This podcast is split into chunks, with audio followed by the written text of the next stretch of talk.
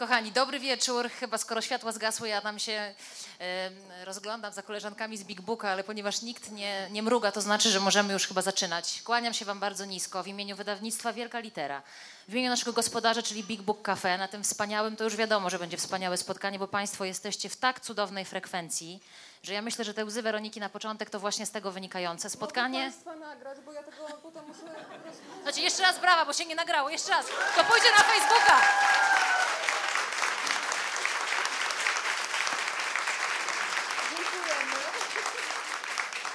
Ale włączyłaś z emocji play, tam, rek. Tak jest, Dobra, wszystko tak. działa. Kochani, to jest spotkanie z cyklu e, e, premierowego, czyli Wiwat premiera, wielka premiera, witajcie premiera, czyli po raz pierwszy z czytelnikami, czytelniczkami, książka Lizbona, miasto, które przytula. A to są te nasze Lizbonki wspaniałe, te dziewczyny, które o Liz... Dobre, dobre, nie? Lizbon. Czekajcie, ja powinnam powiedzieć na początek dojść, jak to się mówi, te całuski? Marta? A już mam mikrofon. Dojść Bejziniusz. Dobrze, kto z Państwa mówi po portugalsku? To może jeszcze ustalmy fakty. Trzy czwarte sali, świetnie. Dojść już. Czyli pomożecie. Wielkie brawa dla Marty Stacewicz-Pajszą. Pajszą. Gdyby nie pewna suta zakrapiana portugalskim winem impreza w kuchni, ta książka by nie powstała, dziewczyny by się nie poznały, nie narodziłaby się wielka miłość do miasta, które przytula, do miasta, za którym Weronika Wawrzkowicz-Nasternak. Brawa dla niej! Do miasta, za którym Weronika tęskni jak za człowiekiem. Tak napisała Weronika w swojej A książce. ta kuchnia to było u tego pana, który jest w trzecim rzędzie, to jest Janusz Andrasz, brawa dla niego, To ojciec chrzestny. Ja nie wiem, czy ja powiem tak. Wszystkim się udzieliły emocje. Wy macie wygodną sofę, ja mam takie barowe, ale jakoś damy radę. Postaram się z emocji za chwilę usiąść, ale nie mogę y, Wam tego obiecać, ponieważ to jest osobista książka i taka bardzo intymna. Momentami to słowo ode mnie osobiście. Ja nazywam się Justyna Dżbik-Kluga, jestem dziennikarką Radia Z. Z Weroniką znamy się już parę dobrych lat. E, Jest to dla mnie zawstydzające, że prowadzę jej spotkania autorskie, bo jak pewnie wiecie, że Weronika w wolnych chwilach prowadzi spotkania. Zastanawiam się, Weronika, jak często słyszałaś, pisząc książkę, takie pytanie, sama sobie poprowadzisz spotkanie autorskie? Pojawiały się takie pytania, ale ja od razu powiem, że się bardzo cieszę, że jesteśmy w Twoich rękach. Bardzo i mówię to z całego serca. Powiesz mi to po spotkaniu, wtedy będzie na pewno. Dziękuję pięknie. E, No więc słuchajcie, słowo ode mnie. O Lizbonie, o której dzisiaj będziemy mówić na różne sposoby, w różnych kolorach, w różnych odcieniach. Będziemy to słowo odmieniali przez różne przypadki. Ja w tym mieście nigdy nie byłam, natomiast mam takie dwa magnesy z Lizbony. O wiadomo, magnesy na lodówkę, tak? Jeden przywiozła mi moja przyjaciółka, która była tam służbowo, drugi przywiozła mi druga przyjaciółka, która była tam prywatnie. I ja sobie obiecałam, wieszając te magnesy u siebie w domu, że trzeci przywiozę sobie sama. Serio. I dostałam propozycję prowadzenia tego spotkania, więc jest mi przemiło, że mogę tu być z wami. Na początek chciałam was zapytać, czy pamiętacie pierwszą, chociaż no wasza przygoda z Lizboną jest zgoła inna, o czym za chwilę pewnie opowiemy i w ogóle z Portugalią, ale Marta też sobie coś pewnie lata temu z Lizbony przywiozła. Jaka była pierwsza rzecz, którą z Lizbony sobie przywiozłyście? To ja tę rzecz dzisiaj puszczę w obieg i mam nadzieję, że wróci. Ja Państwu ufam. To też jest oznaka zaufania. To jest Fadeusz, którego Państwo znają z książki. Czyli kangur przywieziony z Lizbony, sklep vintage. Z siedzącą tutaj Iwonką byłyśmy w tym sklepie. E, I tutaj w środku jest Fadeusz, to jest ten mały, a ta duża kangurzyca, no bo to musi być jednak kobieta, to jest Alfama. E, I mówię z ręką na sercu, zresztą o, tym z Martą mówimy w rozdziale Barter z Matką Boską, że Portugalczycy mają swoich świętych, e, chodzą do kościoła, ale też mają całe mas, całą masę różnych rytuałów, które pomagają, więc Fadeusz wystarczy go podrapać za uchem. Jak Państwo mają jakieś marzenie, to ono się spełni. Więc ja puszczam Fadeusza licząc na to, że on wróci, bo on jest mi potrzebny, ale przy okazji dzisiaj Państwu załatwi kilka spraw. Ja myślałam, Oddaję w ręce pilota Piotra Lipińskiego. Proszę dobrze wymasować. Ja myślałam, że jak już wydałaś książkę, to... Fa Fadeusz jest w kieszeni, tak? Ale Alfamę też za uchem i tego małego. To jest tak. mama kangurzyca Alfama, która ma małego Fadeusza w kieszeni. No Marta, twoja rzecz numer jeden, którą przywiozłaś, pamiętasz z Lizbony? Ja pamiętam, że prawie zgubiłam paszport, jak pierwszy raz leciałam do Lizbony i utknęłam prawie w Londynie. Ja w ogóle chyba nie, przy, nie przywiązuję zbyt dużej wagi do przedmiotów.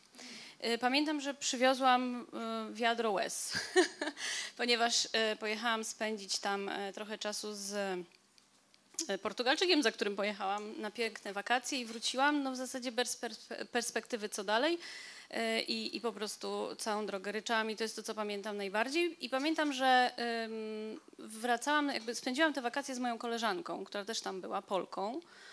I ja wróciłam chyba dzień wcześniej przed nią y, i siedzę u mnie na kanapie i wyję już chyba trzeci dzień. że nikt do się... Mówimy y, 2001 rok, więc naprawdę mówimy no... Był taki y, rok, Internet, w ogóle w powijakach, bardzo drogi. Paszport nie ma takich y, prawda, ułatwień do związków na odległość. Wszystko to nie wyglądało zbyt optymistycznie i nagle dzwoni telefon i dzwoni ona i mówi Marta, może byś chciała staż w Portugalii odbyć? I to było takie... No i o. I wróciłaś. Ja ciupasem wróciłam, a półtora miesiąca później. Jak ten powrót tam dalej się rozwijał, o tym będziemy rozmawiać, e, ale to, co jest, e, Marta mnie zapytała na zapleczu, tak uroczo, ale czytałaś książkę i podobała ci się, więc obiecałam, że troszkę pokrętnie odpowiem podczas tego spotkania na te dwa pytania. To, co jest siłą tej książki, to jest wasze połączenie, bo mam wrażenie, że to jest takie połączenie konkretu z romantyzmem. E, I tak było też w tej kuchni, z tego co wiem. Opowiedzcie, jak to było w tej kuchni, kiedy Weronika podeszła do Marty, z oczywiście już A to trzecim Marta podeszła kieliszeczkiem, do Weroniki. Czyli z czwartym kieliszeczkiem wina i powiedziała cześć, cześć, a Weronika powiedziała chcę tam jechać, będę tam mieszkać, a Marta powiedziała weź się ogarnij. To może w ogóle się dowiemy od Janusza. Janusz, jak ty pamiętasz tę sytuację? Poczekajcie, najpierw wy opowiedzcie, a potem zapytamy Janusza. Bo ja mam Ustalimy takie wersję. wrażenie, że Janusz miał taki plan, żeby mnie z tego romantyzmu troszkę tak wybić, że bo ja już byłam prawie z gotową walizeczką w blokach startowych, że ja wyjeżdżam. I Marta słusznie powiedziała, że ja zobaczyłam w Marcie kawałek Lizbony i jak ją zobaczyłam na tej imprezie, to mówię, to gdzie najlepiej? Już w ogóle wynajmuję mieszkanie, zostawiam wszystko, zmieniam plany. I nagle ktoś na mnie wylał kubeł zimnej wody. I ja nie ukrywam, zresztą powiedziałam to Marcie po latach, że byłam na nią zła. No bo jak można? Ja tutaj z takim zapałem, energią, miłością. No chyba to tak nie jest, jak ty myślisz. No i tak się... Nie, nie, ja tak, ja po prostu zadałam parę pytań. Rzeczywiście my z Januszem Poprosimy te pytania, przypomnijmy te pytania sprzed lat. spędziliśmy z Januszem w Lizbonie no parę ładnych lat. Zmarzliśmy w zimie w Lizbonie, poznaliśmy jej uroki, blaski i cienie.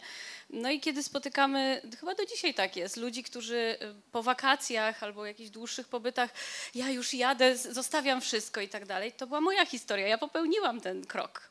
E, No to zadałam pytanie, mówię, aha, a jak na długo byłaś w, w Portugalii? A znasz jakichś Portugalczyków, a znasz język?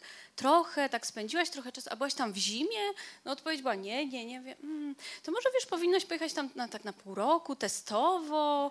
No i tak mm, ochłodziłam to po prostu. I, co, I to sprawiło, że się ochłodziła twoja miłość do Lizbony, czy jeszcze tam dosypała właśnie węgla? To spowodowało, że ja prowadzę szczęśliwy żywot człowieka bumeranga, czyli raz rzucona w tę przestrzeń będę wracać już chyba w nieskończoność. I ja sobie nazywam Lizbonę moim idealnym miejscem do tęsknienia. I e, dzi- dzisiaj dostałam przepiękny mail od pani ze Śląska, która też e, już była po lekturze książki. I napisała, że czasami musi być takie miejsce, za którym się tęskni. I faktycznie, gdybyśmy tam mieszkali na stałe, to te nieidealne rzeczy by powychodziły, a tak to człowiek ma w głowie takie miejsce idealne. I ja sobie to miejsce idealne pielęgnuję i bardzo dobrze jest mi z tym stanem, nawet jeżeli może trochę zakłamuję rzeczywistość, no to ja w tej iluzji lubię być. No bo to jest trochę tak, że chodzi o to, żebyśmy gonili króliczka, ale tam jest takie jedno zdjęcie w książce, gdzie jest taka starsza pani z tym wzrokiem dziewczynki i ty piszesz, że to tak może ty będziesz kiedyś taką starszą panią. Czyli jest plan na emeryturę. Ja bym się chciała tak, e, złapałam takim, to jest w ogóle zdjęcie sprzed dziewięciu lat, mam nadzieję, że tutaj też się wyświetli, gdzie jest starsza pani w oknie, a nad nią jest mała dziewczynka. Ja bym się bardzo chciała zestarzać w południowym słońcu i żeby w tym ciele dojrzałej kobiety była cały czas dziewczynka. Czyli otwartość, wdzięczność do świata, ciekawość, docenianie detali. Tego mnie nauczyła Portugalia i ja po prostu musiałam napisać e, od siebie sporo felietonów, które będą wyrazem miłości do tego miejsca bo ja miałam takie wrażenie długu wdzięczności, bo to miejsce otworzyło we mnie takie zakamarki w duszy, które wcześniej były zamknięte, po prostu. Ale teraz prosiłam panią psycholog e, Martę Stecewicz-Pajszę o analizę tego podejścia do Portugalii. Czy to jest Ja zdrowe chciałam podejście do Portugalii? Czy to jest normalne podejście Że do w Portugalii Portugalii? trzeba mieć dobry krem przeciwsłoneczny, żeby się za szybko w tym słońcu nie zestarzeć, bo po prostu ono jest bardzo mocne i skóra Pięćdziesiątkę zakupię, dam radę. M- Mnie bardzo zależało przy tej książce, żebyśmy trochę ukazały y, czytelnikom Portugalczyków, bo bardzo często się odwiedza Lizbonę jako miasto, architekturę, budynki, e, ale w, w ich języku, w tym jak to miasto wygląda, jak oni się w tej przestrzeni poruszają, jakie mają zwyczaje, e, jest zapisany kod tego, jacy oni są, co z czego wynika. E, na przykład ta pani, którą tak romantycznie oglądamy w oknach i oni wszyscy siedzą w oknach, ona prawdopodobnie miała dosyć ciężkie życie. E, pewnie skończyła pięć klas podstawówki, ale jednocześnie jest kobietą bardzo oddaną swojej rodzinie. E, opowiada niesamowite historie. Ja takich ludzi poznałam. Inny przykład to jest też takie ładne zdjęcie, Weronika uchwyciła. Dwie panie, jedna w oknie, druga na przejściu, na chodniku. I to jest klasyk każdego, każdej dzielnicy w zasadzie, bo to przechodzi jedna sąsiadka, która zawsze idzie rano tą samą drogą i druga mówi, o, Dona Manuela, komuś ta i tak dalej. Dona Manuela się zatrzymuje i tam tam mówi, no to może pani wejdzie na kafeziniu do mnie. Mówi, nie, nie, tylko na pięć minut. Cztery godziny później one tam stoją e, i robi, tak zwane uprawiają fofokaż, to są fofokejresz, czyli właśnie sobie um, plotkują i wszystko wiedzą. One są taki monitoring dzielnicy, więc to są takie smaczki, no, które jeszcze można dowiedzieć się, kiedy, kiedy się ich trochę pozna. Ale to jest najpiękniejsza galeria świata, czyli ludzie w ramach y, okien, jak w obrazach. Ja dlatego potrafię siedzieć godzinami w Alfamie i czasami ludzie się mnie pytają, ale no, może byś się ruszyła gdzieś dalej. Ostatnio się ruszyłam i zdradziłam Alfamę dla Lapy, bo już jest za dużo turystów i słuchać wszystkie języki świata oprócz portugalskiego, ale lubię się zagapić na ludzi i uwielbiam sytuację, kiedy na przykład po latach zdjęcia, które im zrobiłam, trafiają do nich. Mamy tam taką historię w książce i okazuje się, że nie trzeba znać imienia i nazwiska i wiesz, że ten człowiek po pięciu latach będzie dalej w tym miejscu i ty go znajdziesz. Co jest trochę przerażające też na swój sposób, ale... Y I to jest właśnie, i, i, tak dzisiaj będzie wyglądało to spotkanie. To będą takie siły yin yang, ta siła romantyzmu i ta siła powracania na ziemię, ale obiecałam, że skonsultujemy waszą wersję kuchni z panem Januszem. Panie Januszu, to jak to było z tą, y, z tą kuchnią i z tą imprezą? Czy pan rzeczywiście chciał trochę ostudzić zapał Weroniki do przeprowadzenia się już teraz natychmiast do Portugalii? Prawdę mówiąc, to ja mieszałem w garach przede wszystkim, czuwałem nad całością, ale muszę powiedzieć, że to, co Weronika, o, tym, co Weronika wspomniała, bardzo często na moją luzomanię piszą również ludzie z takim właśnie wow, Portugalia, jadę, jak to zrobić, bo już mam konkretny plan. Ja zawsze też należę do tych, który, którzy wylewają ten mały kubełek zimnej wody, bo jednak nie ma idealnego miejsca na, na ziemi. E, trzeba go szukać, e, ale idealnego jednak nie ma. I tak jak tutaj wspomniałaś, Marto, te zimy, prawda? A te zimy na przykład w moim domu we Sztoril, pamiętasz, te okna. Piękny dom z lat 30., imponujący, z równie imponującymi dziurami w oknach, co przy portugalskiej zimie plus 10, prawda, wydawałoby się aż, ale przy tej ogromnej wilgoci z nad oceanu, no czasami bywa trudnym przeżyciem. Także oprócz słońca, oprócz wspaniałych rzeczy, alfamy i tak dalej, jednak y, no, proza życia też nas czasami dogania. Ale jak się wyważy jedno i drugie, no to myślę, że Jesteśmy w jednym klubie z Weroniką i z Martą. Ustaliliśmy w takim razie, że wersja jest jedna. Dziewczyny, powiedzcie, pięknie dziękuję Pani Januszu, o bohaterach sobie za chwilę poopowiadamy i poopowiadacie, kto w tej książce się jeszcze pojawia i jak to jest e, pilotować samolot w czapce świętego Mikołaja. E, to za chwilkę. Mm, ale piszecie, że ta książka jest zaprzeczeniem przewodnika klasycznego. Dlaczego? Się tak odżegnujecie od przewodnictwa? Bo jak ja słyszę hasło przewodnik, nie wiem jak Państwo mają, to widzę muzeum czynne od do, od poniedziałku do piątku, bilety, cena taka i, i inna, adres i tak dalej. I dostaję taką checklistę, trochę jak w korporacji, i jadę z takim planem, muszę, jadę na przykład na trzy dni i muszę zobaczyć 20 różnych y, miejsc, atrakcji. I w pewnym momencie się łapię na tym, że ja nigdzie nie jestem, że ja w ogóle nie odpoczywam. I Lizbona mnie nauczyła tego, to było pierwsze miejsce na świecie, gdzie ja wysiadłam, zostawiłam przewodnik w hotelu, zaufałam własnym stopom i wróciłam zachwycona i stwierdziłam, co z tego, że ja nie siedziałam w tramwaju numer 28, co z tego, że nie byłam w Muzeum Azuleżusz, niech to miejsce ma cały czas dla mnie tajemnicę. Ja się w ogóle cieszę, że po tej książce, mimo że dowiedziałam się wielu nowych historii, dotarłam oczywiście do wielu miejsc, przejechałam się już tym tramwajem i tak dalej, że Lizbona jak kobieta jest dla mnie tajemnicą ja dlatego chcę do niej wracać. Więc y, myślę, że jak człowiek sobie postawi za cel, chciałam, żebyśmy opowiedziały o tym mieście poprzez ludzi, bo to jest piękna architektura, ale klimat miasta zawsze tworzą ludzie. I chciałam w ogóle z tego miejsca podziękować wszystkim, którzy są częścią tej książki. Bez was po prostu sobie tego nie wyobrażamy. Jest Janusz Andrasz, jest kapitan Piotr Lipiński, którego możecie zobaczyć w stroju Mikołaja za sterami i on naprawdę w tym stroju Mikołaja lata. To jest dla mnie mentalny Lizbończyk, czyli człowiek, który potrafi doceniać codzienność. Jest Dawid Gaborio, fantastyczny kucharz, Dawid ma do nas dotrzeć, więc mam nadzieję, że będzie. Jest Gosia Furst, jest y, Sofia Coelho. Kogoś jeszcze pominęłam? Shelley. Shelley, cudowna Amerykanka, która się przeprowadziła z San Francisco do Lizbony I takim marzeniem naszym było to, żeby ta książka żyła razem z ludźmi. I ona żyje, bo dostałam dwa dni temu e, zdjęcia z szpitala dla lalek, gdzie jedna ze słuchaczek już przywędrowała z książką, powiedziała, że opisujemy to miejsce, że jest w polskiej książce. E, Pani od razu jakieś drobnostki poprzesyłała i to jest cudowne. Ja miałam taki, tak jak myślałam o tej książce, to chciałam, żeby dobra energia, którą dostałam od Lizbony, mogła krążyć, żeby ją puścić w obieg. I szukałam takiego sposobu, jak to w ogóle zrobić. No bo radio jest fajne, ale jest ulotne. Ja całe życie byłam radiowcem, a nagle jak się okazało, że możemy to zapisać e, na papierze, no to ten papier zostaje i niech sobie mieszka u Państwa w domu i mam nadzieję, że będzie tej książce u Was dobrze po prostu. Czy wyście się dużo spierały podczas pisania? Y, Nie, chyba muszę Trochę tak, no proszę Cię. Teraz to jednak to nie było ustaliły, dla ciebie dobrze. dużo? Ja uważam, że byłam Prosimy wersję Marty ugodowa. najpierw. Byłam bardzo ugodowa. Ja tylko byłam, nauczyłam się portugalskiego poczucia czasu. To muszę powiedzieć, że już miałam chyba kilka stanów przedzawałowych. Jak się umawiamy na 15, to ta 15 jest nie wiadomo kiedy, ale to też mnie nauczyło, jak się jedzie do Lizbony, to lepiej nawet, żeby człowiek był przygotowany, że tak to wygląda. Ale doceniłam to, kiedy byłyśmy kiedyś z Martą na spotkaniu z e, fotografem u Bartka Maciejowskiego, który robił zdjęcia na okładkę. Zresztą e, napatoczył nam się na ulicy i powiedział, ja wam zrobię te zdjęcia, więc to, to też przykład na to, że, że ludzi się przyciąga. I siedzieliśmy u Bartka, rozmawialiśmy, rozmawialiśmy i Marta mi powiedziała, że wiesz, ona ma gdzieś tam spotkanie na Placu Trzech Krzyży o 19. Patrzę, z 19, mówię, Marta, odwołałaś? No nie, no nie, ale tak się dobrze gada, to ja za chwilę to przełożę, więc to też jest fajne, że można weryfikować swoje plany. Jeżeli jest dobrze, to trzeba siedzieć w tym, jak jest dobrze. Nie ukrywam, że pytanie o portugalskie poczucie czasu chciałam skierować do Marty, ale jak widać Weronika nam już pięknie o tym opowiedziała, ale jestem ciekawa, jak, jak ty na to Marta patrzysz. Czyli tak umawiać się z tobą raczej w okolicach 20 minut po.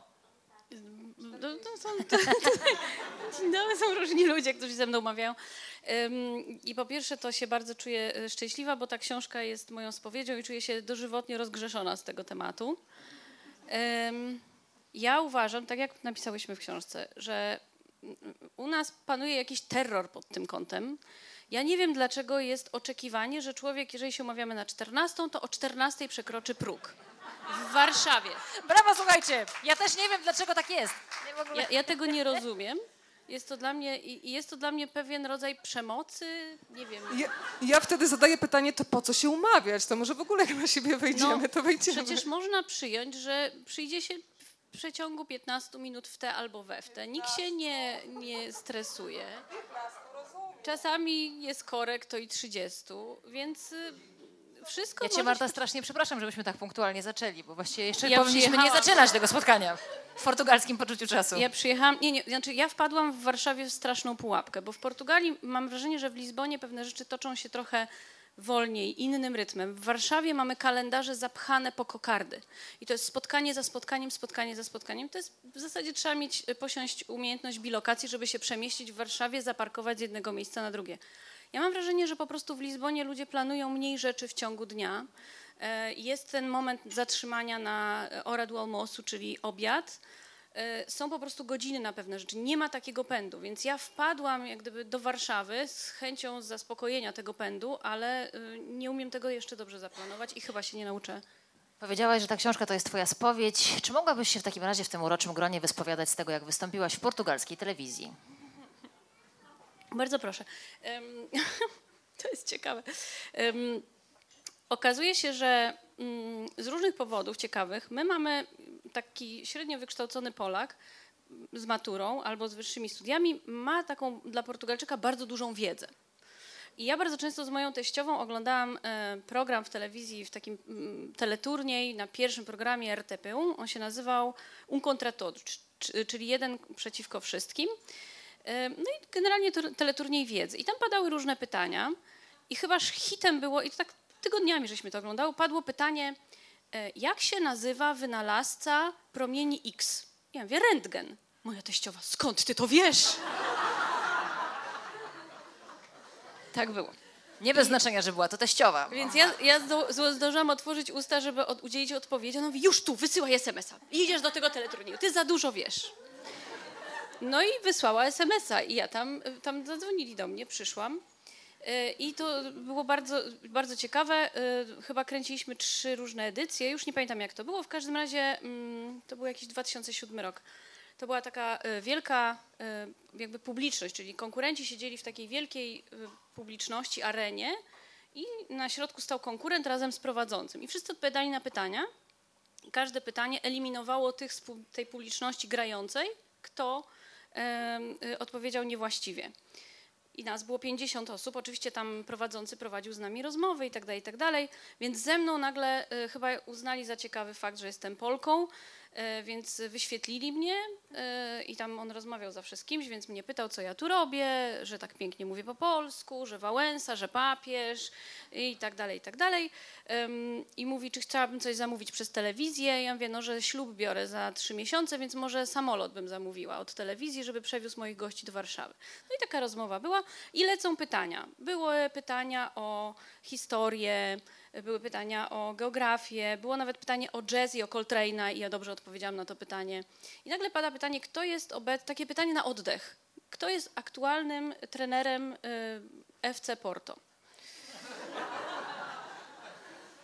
Po pierwsze, no i widzę, wszystkie nazwiska znam, tylko problem polega na tym, że one jak w karty się tasują cały czas. Oni skaczą z jednego klubu do drugiego. No i niestety jako jedyna udzieliłam niewłaściwej odpowiedzi, więc znowu reflektor, znowu rozmowa ze mną. E, że Karl Szmala tu bardzo miło mówi, no ale co się stało? Mówi, żelowy paznokieć się omsknął z guziczka. Ja mówię, nie, mówię, wszystko mi jedno, no oni się ciągle zmieniają, więc ja już herezję w tym momencie. No, to taka przygoda była. Powiedz jedno, co na to twoja teściowa, jak wróciłaś do domu? Nie, oni byli ze mnie bardzo dumni, że te wszystkie pytania przeszłam i w ogóle, a nie, najlepsza historia to jest taka, że pół roku po tym moim ślubie, e, czyli to było jakieś 9 miesięcy po tym programie, pojechaliśmy z moim e, wtedy mężem na południe Portugalii coś tam robić. Wchodzimy w Algarwy do jakiejś malutkiej taszki. Ja wchodzę i właścicielka, to jest taka pani właśnie w podomce, e, kucharka, wychodzi tak, staje jak wryta. Ja panią znam z telewizji, pani jest Polką, pani miała ślub i wszystko wyrecytowała, co ja powiedziałam te 30 sekund. Więc telewizja ma zasięg. Słuchajcie, brawa za portugalski fame. Naprawdę, to jest nie do podrobienia. Dobra, dziewczyny, skoro się spowiadacie, to dobrze, idziemy tym tropem. Tutaj wątek teściowej, teraz proszę bardzo. Jak to jest, Weronika, że ty jak jedziesz do Portugalii, to jesz zupę. Ja cię przepraszam, ale jesteś z kraju, w którym jest rosół, pomidorowa, żurek i ty jesz zupę w Portugalii. Co jeszcze? Jaka jeszcze Co zupa? jeszcze jest? Barszcz ukraiński. Flaki nie, flaków nie spożywam. Ja tylko zapytam, czy Fadeusz jest bezpieczny, w czyich rękach jest? Jest, cudownie, dobrze, jestem już spokojna. Sopat, Co na to matka? Zupa. Sopa de Dia. Słuchajcie, ja, e, mój mąż jest tutaj, któremu zresztą dedykowałam tę książkę. E, to jest Tomek? On Wielkie mówi, nigdy nie mów, bo potem się wszyscy na mnie patrzą. To jest taki, zrobiłam to, przepraszam. E, Ale właśnie u nas w domu gotuje Tomek e, i mm, jest taka zupa caldo verde, którą ja kocham, e, z kapustki galicyjskiej, której w Polsce nie ma, ale Janusz, ty zasadziłeś, czy ona ci urosła? No to jest jedyny człowiek, który w Polsce ma w takim razie kapustkę galicyjską, więc będziemy do niego na działkę zaglądać, żeby podkradać. E, Więc, ale można zrobić caldo podobną zupę z jarmużu i z kapusty i tutaj już odsyłam po przepis do mojego męża, ja tylko mogę zaświadczyć, że jest pyszna. Ale większość ludzi do mnie mówiła, że słuchaj, to są takie rozgotowane zupy w ogóle, tak jak się jadło w przedszkolu. A dla mnie to jest właśnie smak dzieciństwa. I przypominam sobie, jak chorowałyśmy z moją siostrą, bardzo się cieszę, że jesteście, to nasza mama nam przynosiła, zapakowała nas, jak pewnie wszystkich, którzy chorowali pod kołdrę, przynosiła taką zupę, która leczyła na przykład jakieś żołądkowe tam problemy.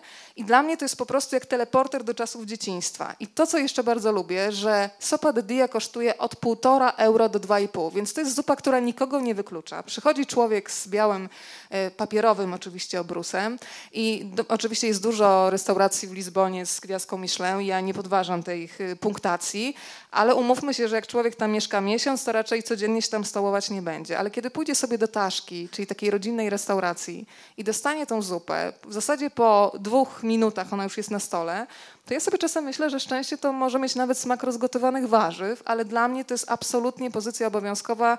Ja bym nawet mogła od rana do wieczora się żywić zupami, oczywiście ośmiornice, ryby, to wszystko też, ale bez zupy dla mnie nie ma pobytu w Portugalii. A kasztany? Kasztany to w ogóle jest, może ktoś z Państwa jest z branży gastronomicznej, to jeżeli chodzi o rynek food trucków, to podsuwam pomysł. Przecież to jest bardzo proste, tak naprawdę tanie. To się łapie w biegu, pachnie trochę orzechami, trochę ziemniaczkami. Kasztanami. Tego jest bardzo mało, nawet jeżeli gdzieś się pojawia, ale taka pogoda, jak jest teraz w Warszawie, idealna przekąska, więc może ktoś takiego food trucka z kasztanami otworzy. Po, polecam.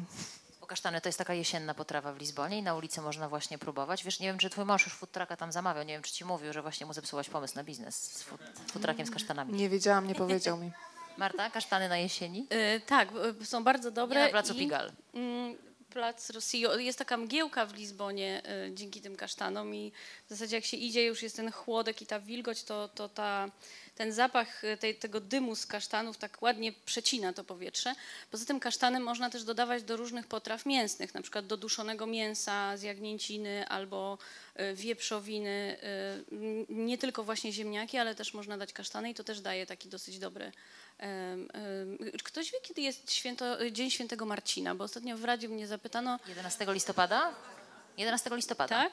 Y, y, São świętomacińskie. Teleturniej znowu, zobacz, tak, bo zrobiłaś. São Martiniu jest y, dniem, kiedy jakby zaczyna się sezon na kasztany. Jest taki y, dzień, kiedy smaży się kasztany, robi się takie spotkania między ludźmi, wśród przyjaciół, w parafii, smaży się te kasztany y, i do tego się pije aguapé, czyli taką pierwszy zaczyn, można powiedzieć, z zamkniętego świeżo wina w beczce, czyli y, wodę jak gdyby tę pierwszą sfermentowaną z dołu beczki. Dobrze mówię, Manuel? Dobrze? Jest z Dobrze. nami Manuel, czyli Portugalczyk, najwyższy Portugalczyk, jakiego znam przy okazji.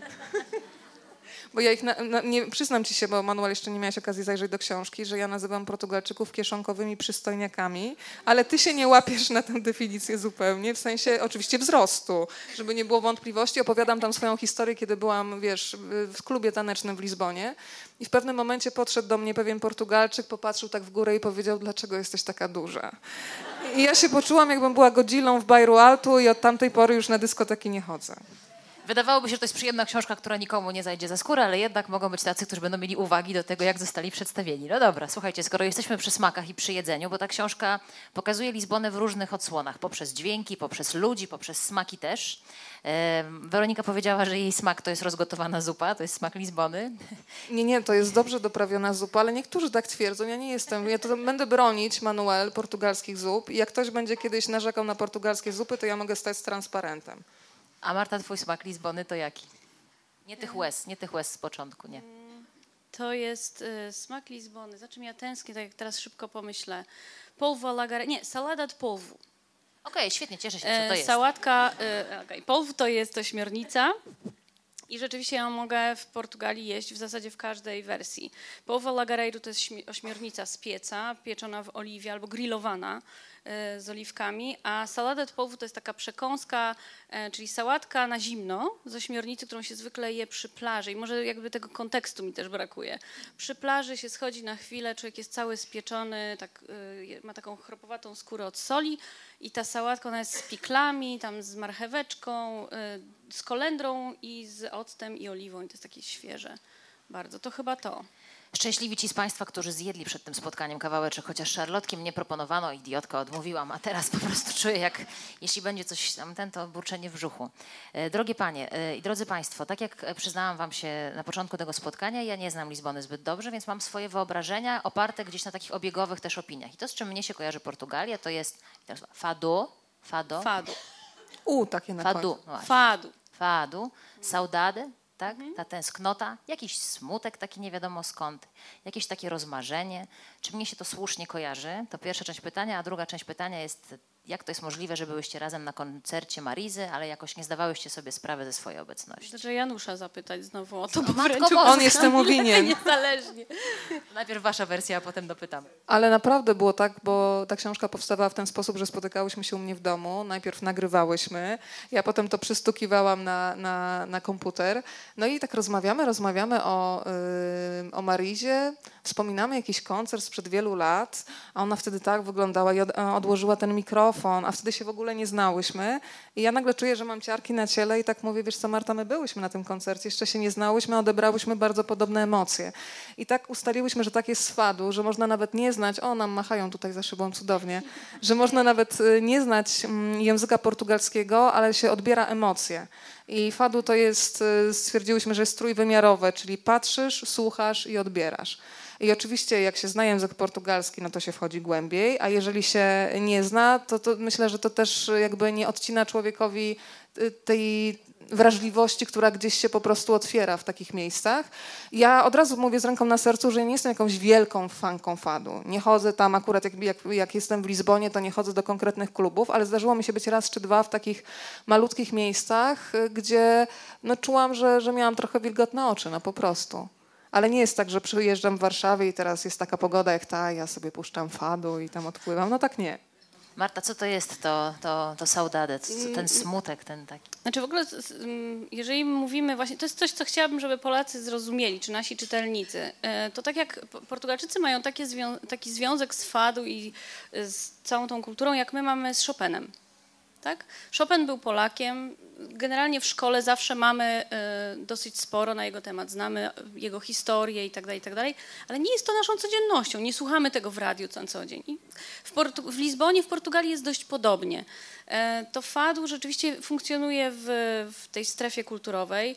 Saudady, znaczy to słowo w ogóle funkcjonuje na co dzień oczywiście. Ten mój też saudade tuas, czyli bardzo za tobą tęsknię czy ja wiem, czy Portugalczycy są tacy rozmarzeni? To już się zrobił jakiś taki marketing wokół tego słowa.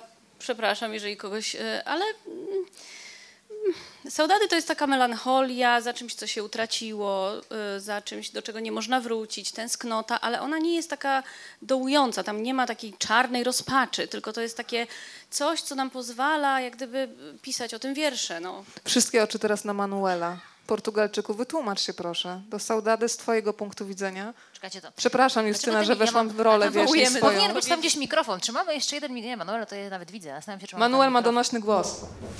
E, trochę melancholię, bym połączył Saudady z melancholią. E, e, oczywiście e, jesteśmy też takich e, e, nie ciągle radosne na codziennie, tak? Zawsze jest jakiś e, e powód do narzekania, więc To jesteśmy podobni. Więc ta solarna działa i ze względów historycznych, kiedy byliśmy wielki, też jesteśmy mali, ale też e, względem, e, wydaje mi się też osobiście, bardzo, bardzo, jest bardzo dużo bliskości w Portugalii między ludźmi i, i takie wyrazy są bardzo używane, bardzo często używane, też jako sposób pokazywania drugiej osoby E, jak ona jest dla nas ważna.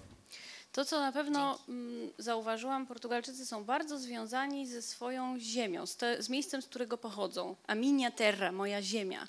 E, I to do tego stopnia, że jak ktoś na przykład się urodził, nie wiem, w okolicach Wizeu, albo, ale mieszka w Lizbonie, to mówi, to jest minha terra, to jest moja ziemia, a ja tutaj mieszkam w Lizbonie. I i tam ich ciągnie i wspominają i rozmawiają, więc oni się bardzo mocno e, czują związani z miejscem, z którego pochodzą, w którym się urodzili. Na, w, w, w samej Lizbonie jest coś takiego jak bajrizmu, czyli w ogóle taki lokalny e, patriotyzm, czyli związek z dzielnicą, z której pochodzimy. Czy, czyli na przykład jeżeli ktoś pochodzi z Alfamy albo pochodzi na przykład z Oweirasz, to mówi ja jestem z Oweirasz E, I, i, I, w ramach całego konglomeratu tego miejskiego Lizbony, no to jeszcze jest to taki właśnie lokalny patriotyzm bajriżu. Ponieważ pada tutaj wiele słów po portugalsku, to chciałam zapytać Ciebie, Weronika, jak Twój portugalski? Słyszałam, że ćwiczysz z mężem w domu, mąż przychodzi, mówi, wstajesz, idziesz. Tak, Na ale... spacerosz. Dokładnie tak to wygląda, ale słuchajcie, ja sobie wymyśliłam, że język portugalski u mnie w domu służy do zaczarowywania rzeczywistości. Od razu mówię, że dostałam zakaz od Marty do końca pisania tej książki uczenia się profesjonalnego języka portugalskiego, ponieważ się kazało, że zwracam uwagę rzekomo na rzeczy, o których ona już zapomniała, ponieważ język portugalski jest dla niej tak naturalny jak język polski. Nie zapomnę jej spojrzenia, kiedy powiedziałam, wiesz co, te usta to się układają jak do pocałunku przy tym słowie. I Marta powiedziała, co ty opowiadasz? Po czym niech państwo spróbują uszinelusz usta się tak nie układają, to oznacza kapcie, żeby nie było, czyli coś, co w Polsce się kojarzy z rozdeptaną codziennością, a w Portugalii jednak brzmi zupełnie inaczej. E, ale faktycznie to jest tak, że e, i ja nie przesadzę, że ta książka w dużej mierze powstała dzięki mojemu mężowi, bo on codziennie rano wstawał. To było codziennie przez kilkanaście miesięcy. Było bom dia, A kolejne pytanie brzmiało, ile stron wczoraj napisałaś? Ja myślałam, że, znaczy sama go do tego upoważniłam, bo stwierdziłam, że nie można być katem dla samego siebie i się pytać i się dyscyplinować, ale faktycznie, kiedy mam jakiś taki zjazd nastroju, a każdy ma i teraz jest taka pora roku, że to pewnie będzie częstsze, to jeżeli yy, chce mi poprawić humor, to dodaję do polskich słów esz i na przykład wstajosz, idosz, spacerosz i ja wstajosz, idosz i po prostu jest radościoż. O. Marta, ty pamiętasz jeszcze swój początek z portugalskim? Czy to już, bo tak jak Weronika powiedziała, dla ciebie to jest już e, po prostu drugi język. Pytanie, który jest pierwszy, który jest drugi. Tak, ja doskonale pamiętam. E, Zresztą opisałyśmy to w książce. I ja już, ja, ja pochodzę z rodziny wielokulturowej, więc ja już znałam co najmniej trzy języki biegle. E, I no, kolejny język romański, dobrze, wszystko ok. 98 rok to był. Więc nie było można sobie tego posłuchać na YouTubie. E, Gdzieś tam próbowałam między lektorem a chwilami oddechu w tych brazylijskich serialach coś usłyszeć, ale to była wersja brazylijska, to nie jest to samo. E, Więc ja nie miałam pojęcia nawet, jak ten język brzmi, kiedy pierwszy raz przyszłam na pierwsze zajęcia na portugalistyce i przyszła pani profesor, przyniosła taki wielki tranzystor, w sensie magnetofon, buch, i mówi, nie pytacie, co to znaczy, po prostu powtarzacie. I lecą z kasety dźwięki, serię dźwięków. I to było bardzo ciekawe doświadczenie. Yy, To było zresztą bardzo mądre doświadczenie, bo mm, szczególnie kiedy uczymy się języków, w których pis pisownia jest inna, a inaczej to brzmi, to jest bardzo ważne, żebyśmy jednak uczyli się tak jak dzieci, na ucho. Wtedy mm, nasz aparat mowy lepiej się do tego przyzwyczaja. Nie przetwarzamy tego znaku pisanego przez jakieś skojarzenia, które mamy z własnym językiem i wychodzi lepszy akcent. No i właśnie tam były takie y, sformułowania, które dla nas brzmiały, i to jest bardzo ciekawe, bo dla nas one brzmiały w ogóle no, magicznie. No, y, Tenho medo de abelhas, mas gostas de mel. Człowiek tak nie wie, co to znaczy. A po jakimś czasie to, było na, pytanie, nagle to zaczynamy... To Nie. był dialog. Ym, albo ze espanhóis são os mais baratos. Jasne. I myśmy się uczyli to powtarzać i pani profesor nam poprawiała po prostu wymowę, nie mówiąc, co to znaczy. Po pewnym czasie jakoś to znacz- znaczenie zaczęło się wkradać. I potem drugi taki moment miałam, kiedy chyba po Mogę pół się roku... pochwalić, że już wiem, że to znaczy, że hiszpańskie karmelki są najtańsze. Gdyby Tak. Państwo, nie wiem, jak jest, czy to jest prawdziwe, ale już wiem. A, a, a drugi taki moment ciekawy to chyba po pół roku, kiedy pojechałam na ferie zimowe z przyjaciółmi z Polski do Bukowiny. Jakieś tam radio leci i nagle leci lambada. I ja tak, Szura Lucy Fojka Jundrzeja Szony Kiszura. ja to rozumiem, ja rozumiem każde Każdy słowo. Justyna. Chorando se foi, quem um dia me fez chorar. No prawie. Tak. I ja mówię, ja to rozumiem, przecież ja tę piosenkę słyszałam od 10 lat. I to jest taki moment, kiedy człowiek ma takie przebudzenie. I to jest bardzo przyjemne. Słuchaj, to e, o radiu za chwilę, bo ty też... Ale jeszcze o języku. No ja, ja wiem, bo o języku, bo chciałam jeszcze Martę zapytać o jedną rzecz. Tak jak mamy słowo Konstantynopolitańczykowianeczka, jest jakieś takie portugalskie, dawaj. Jest, Lambadem- ale nie pamiętam teraz, ale są słowa, które są śmieszne po portugalsku. Na przykład ostatnio e, przypomniało mi się słowo paralelipipu. Pipu. La- Jak? Paralelipipu. To pewnie coś bardzo Chcemy poważnego. Paralelipipu. No, To cmentarz. jest walec. Przejechał po nas. Figura, figura geometryczna. No ja się dowiedziałam z waszej książki, że u nich nawet na światło się mówi luz. Luz. Luś. Ale, luz, się pisze ale się luz. pisze luz, tak? Ja kocham, jest taka kamienica moich przyjaciół, do których zawsze przyjeżdżam, jak jestem w Lizbonie. I tam jest włącznik, na którym jest napis luz, gdy- gdybym to przeczytała po polsku. I jak przyciskam światło, to ja mam wrażenie, że aktywuję ten stan relaksu i luzu. Jednocześnie się świeci światło w kamienicy i ja czuję to światło w sobie, więc to jest idealne. Te takie śmieszne słówka polskie, portugalskie są, e, jest ich sporo. Na przykład słowo kura po portugalsku oznacza e, uleczenie. Aż pipokesz też bardzo lubię. dobrze Popcorn. brzmi, to jest popcorn. Weź mi pokaż. Pipokesz. No i absolutnym hitem są różnego typu zdrobnienia i imiona portugalskie, bo na przykład Filipy, to y, będą, czyli Filip, będą zdrabniać Pipu. I do niego się mówi o Pipu. I drugie imię, które, no chyba o tym trzeba opowiedzieć, tego się nie dało opisać. Jest takie imię po portugalsku, które y, jest na trzy litery. Pisze się R, U, I. E, I pie, litery R, które są na początku wyrazu, albo które są podwójne, jak w słowie gitarra, wymawia się jak takie ch. No więc mówimy ruj. nawet czasami jeszcze bardziej na H. I zdarzyło mi się e, w rodzinie, która przyjechała właśnie na nasz ślub, jest właśnie kuzyn Chuj i jego żona, którą wyrwał gdzieś do przodu, na o! Krzy, na placu Trzech Krzyży się wszyscy zatrzymali. Słuchajcie, brawa, brawa dla uja. No dobrze, ale ty chciałaś, Weronika, coś tutaj, wiesz, takiego konstruktywnego języku, bo jesteś radiowcem. Ucho radiowca nie oszukuje i po prostu słyszysz inaczej różne rzeczy. I wyście tam trochę dyskutowały właśnie, na ile język portugalski jest taki śpiewny, a na ile nie bardzo. Znaczy, mi Marta bardzo wjechała na ambicje, kiedy próbowała mnie nauczyć piosenki, którą zna każdy portugalski przedszkolak, e, która jest takim odpowiednikiem naszego Wlaskotek na płotek, chociaż to jest bardzo traumatyczna historia, bo gdyby to przetłumaczyć na polski, to tekst się zaczyna od tego, że rzuciłem w kota patykiem. E, Na szczęście ten kot nie odniósł żadnych obrażeń, natomiast ja w pewnym momencie już powiedziałam, tego się nie da wymówić. Na co Marta ze stoickim spokojem włączyła e, internet i mówi: Zobacz, kto to potrafi zaśpiewać. I śpiewają papugi, drodzy Państwo, naprawdę. Więc od tamtej pory e, no, cierpię, moja ambicja cierpi, cały czas się uczy, już tam może z, z dwie frazy jestem w stanie powtórzyć, ale Atire i Ugatu i mniej więcej na tym kończę.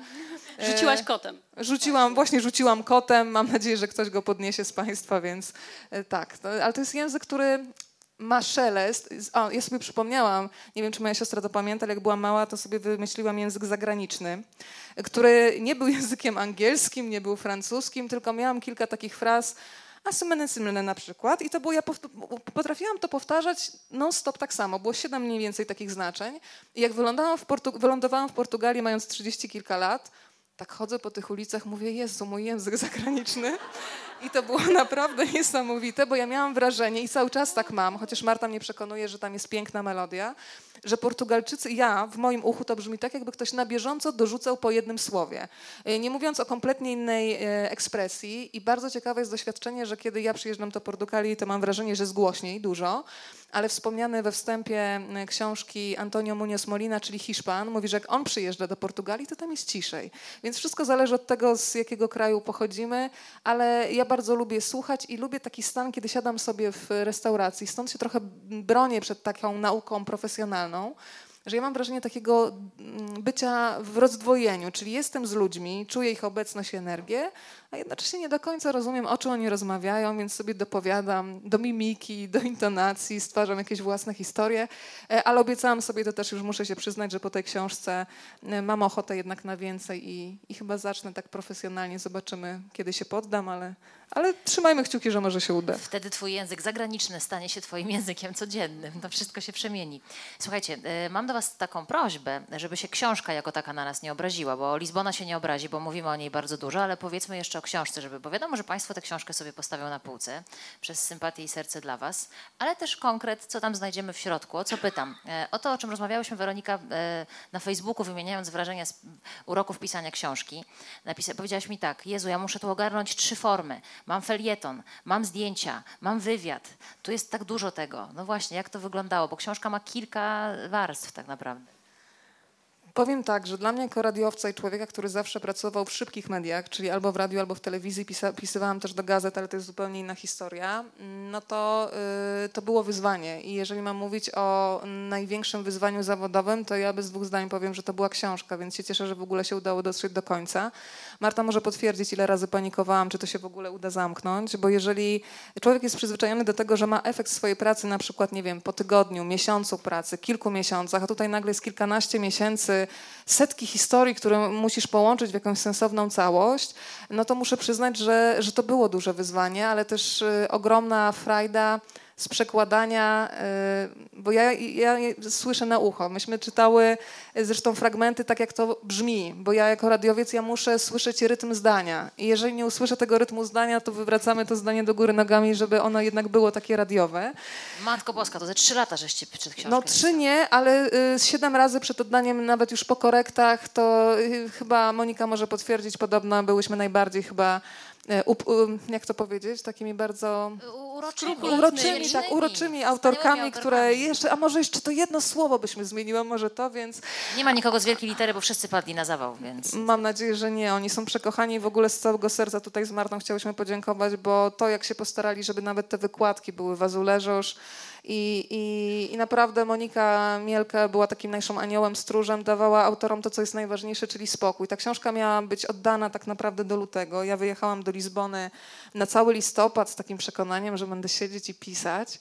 Po czym stwierdziłam, że zdecydowanie lepiej chłonąć to miasto i kilka osób mnie rozgrzeszyło, zadając krótkie pytanie, dziewczyno, no w Warszawie się naprzeżywasz Lizbony? Nie, no to naprzeżywaj się w Lizbonie, będziesz pisać w Warszawie.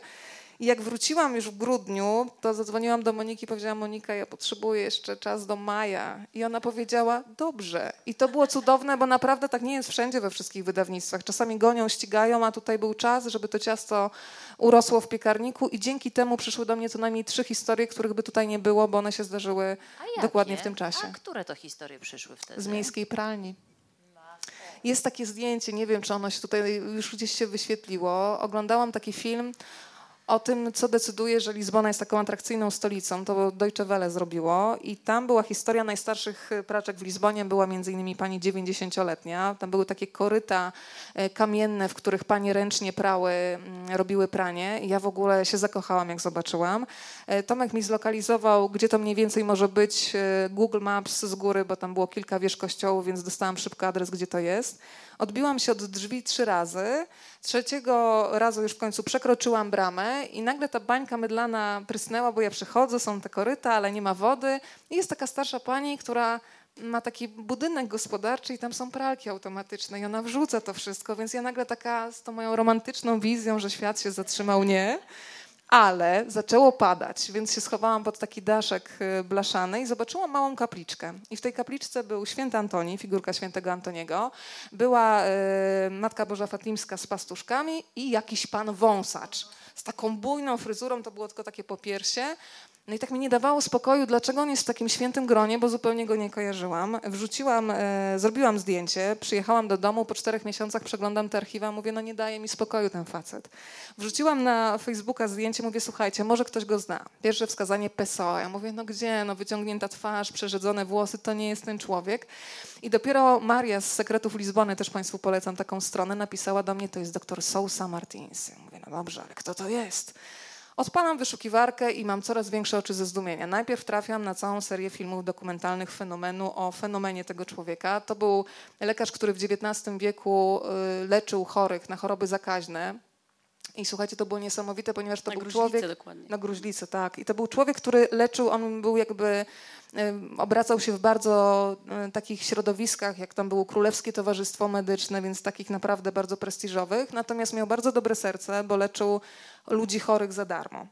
E, I w momencie, kiedy doktor Sousa Martins się zaraził w pewnym momencie od swojego pacjenta, popełnił niestety samobójstwo, bo podał sobie za dużą dawkę morfiny, ale ludzie go do tego stopnia kochali, że po jego śmierci organizowali seanse spirytystyczne i okazało się, że dzisiaj przed Wydziałem Medycyny w Lizbonie jest jego pomnik. Ludzie tam przynoszą świece, są specjalne marmurowe tabliczki.